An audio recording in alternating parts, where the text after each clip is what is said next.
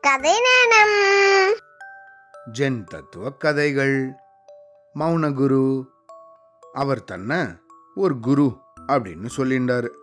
அதுவும் மௌனகுரு அப்படின்னு அழைச்சிண்டாரு.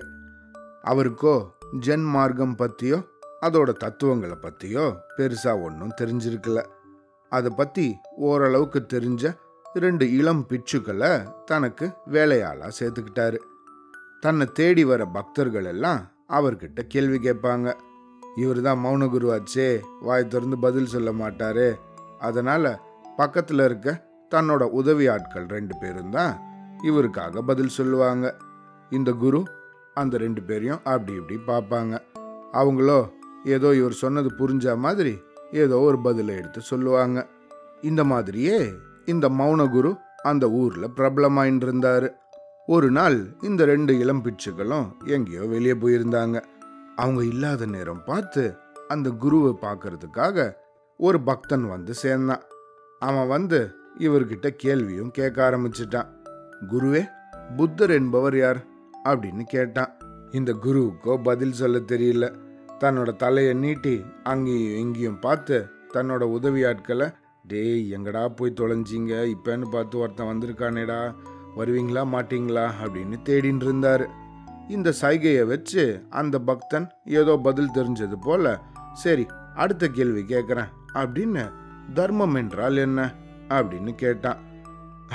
குருவுக்கு இதுக்கு மட்டும் பதில் தெரியுமா என்ன? அப்படியே உக்காந்துட்டு தன்னோட வீட்டு மேல் கூரையை பார்த்தாரு. அப்புறம் கீழே குனிஞ்சு தரையை பார்த்தாரு. ஆஹா இவன் கேள்வி கேட்கறது நிறுத்த மாட்டான் போல இருக்கே. இந்த ரெண்டு பேர் எங்க போய் தொலைஞ்சானுங்க? வருவானுங்களா மாட்டாங்களா? அப்படின்னு தன் மனசுக்குள்ளேயே ஏதோ நினச்சின்னு இருந்தாரு ஆனா அந்த பக்தனும் இதுக்கும் ஏதோ பதில் புரிஞ்ச மாதிரி அடுத்த கேள்வி கேட்க ஆரம்பிச்சிட்டான். குருவே சங்கம் என்றால் என்ன? அப்படின்னா இது என்னடா தர்ம சங்கடமா போச்சு? அப்படின்னு தன்னோட மனசுக்குள்ள நினைச்ச மௌனகுரு கண்களை மூடின்ட்டாரு. அட போடா நீ மட்டும் கேள்வி கேட்டுனாரு. நான் மட்டும் கண்ணை மூடிக்கிறேன். அப்படின்னு அமைதியாக தன்னோட கண்ணை மூடின்ட்டாரு. இதுலேயும் ஏதோ பதில் புரிஞ்ச மாதிரி இந்த பக்தன் அடுத்த கேள்வியை கேட்டு குருவே இதுதான் கடைசி கேள்வி. ஆசிர்வாதம்னா என்ன? அப்படின்னு கேட்டான். எனக்கு என்னடா தெரியும் ஆளை விடுறா அப்படின்னு சொல்றது போல தன்னோட ரெண்டு கையையும் இப்படி நீட்டி விரிச்சாரு. இதுக்கும் பதில் புரிஞ்ச மாதிரி அந்த பக்தன் இந்த குருவை பார்த்து என்னோட கேள்விக்கெல்லாம் நீங்க பதில் சொன்னீங்க.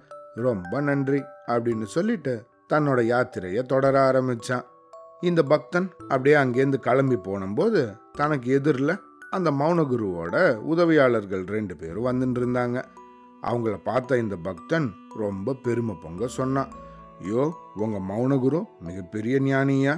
நான் புத்தர்னா யாருன்னு கேட்டேன். அவர் கிழக்கும் மேற்கும் பார்த்து இந்த திசையில எல்லாம் பார்த்து புத்தரை கண்டுபிடிச்சிட முடியாது அப்படிங்கிறது போல எனக்கு பதில் சொன்னாரு. அப்புறம் தர்மம்னா என்னன்னு கேட்டேன். உடனே அவரு மேலையும் கீழையும் பார்த்து தர்மம்ங்கிறது சமத்துவத்துல தான் இருக்கு. மேலானது கீழானது. அப்படிங்கிற பேதமெல்லாம் இருக்கிற வரைக்கும் தர்மம் கிடையாது அப்படிங்கிறத குறிப்பால உணர்த்தினாரு. சங்கம்னா என்னன்னு கேட்டேன். அதுக்கு தன்னோட கண்களை மூடின்ட்டாரு. கண்களை மூடி தியானத்தின் மூலமா ஞானம் பெறுறது தான் சங்கம் அப்படின்னு உணர்த்தினாரு. ஆசிர்வாதம்னா என்னன்னு கேட்டேன். உடனே தன்னோட ரெண்டு கைகளையும் நீட்டி எனக்கு காமிச்சாரு. என்னை போன்றவர்களுக்கு வழிகாட்டுறது தான் ஆசிர்வாதம். அப்படிங்கிறது தான் அதோட பொருள்னு எனக்கு புரிஞ்சுது. என்ன ஒரு ஞானம் என்ன ஒரு தத்துவம் அப்படின்னு மெய் சிலிர்த்து போனான் இந்த பக்தன். இந்த பிச்சுக்கள் கொஞ்ச நேரத்தில் அவங்களோட ஆசிரமத்துக்கு வந்து சேர்ந்தாங்க. அந்த மௌன குருவோ அவங்கள பார்த்து எங்கடா போய் தொலைஞ்சிங்க? ஒரு பக்தன் வந்து என்கிட்ட கண்ணாப்பினான்னு கேள்வி கேட்டு என் மானமே போச்சு. அப்படின்னு கத்த ஆரம்பிச்சிட்டாரு. அவ்வளோதான்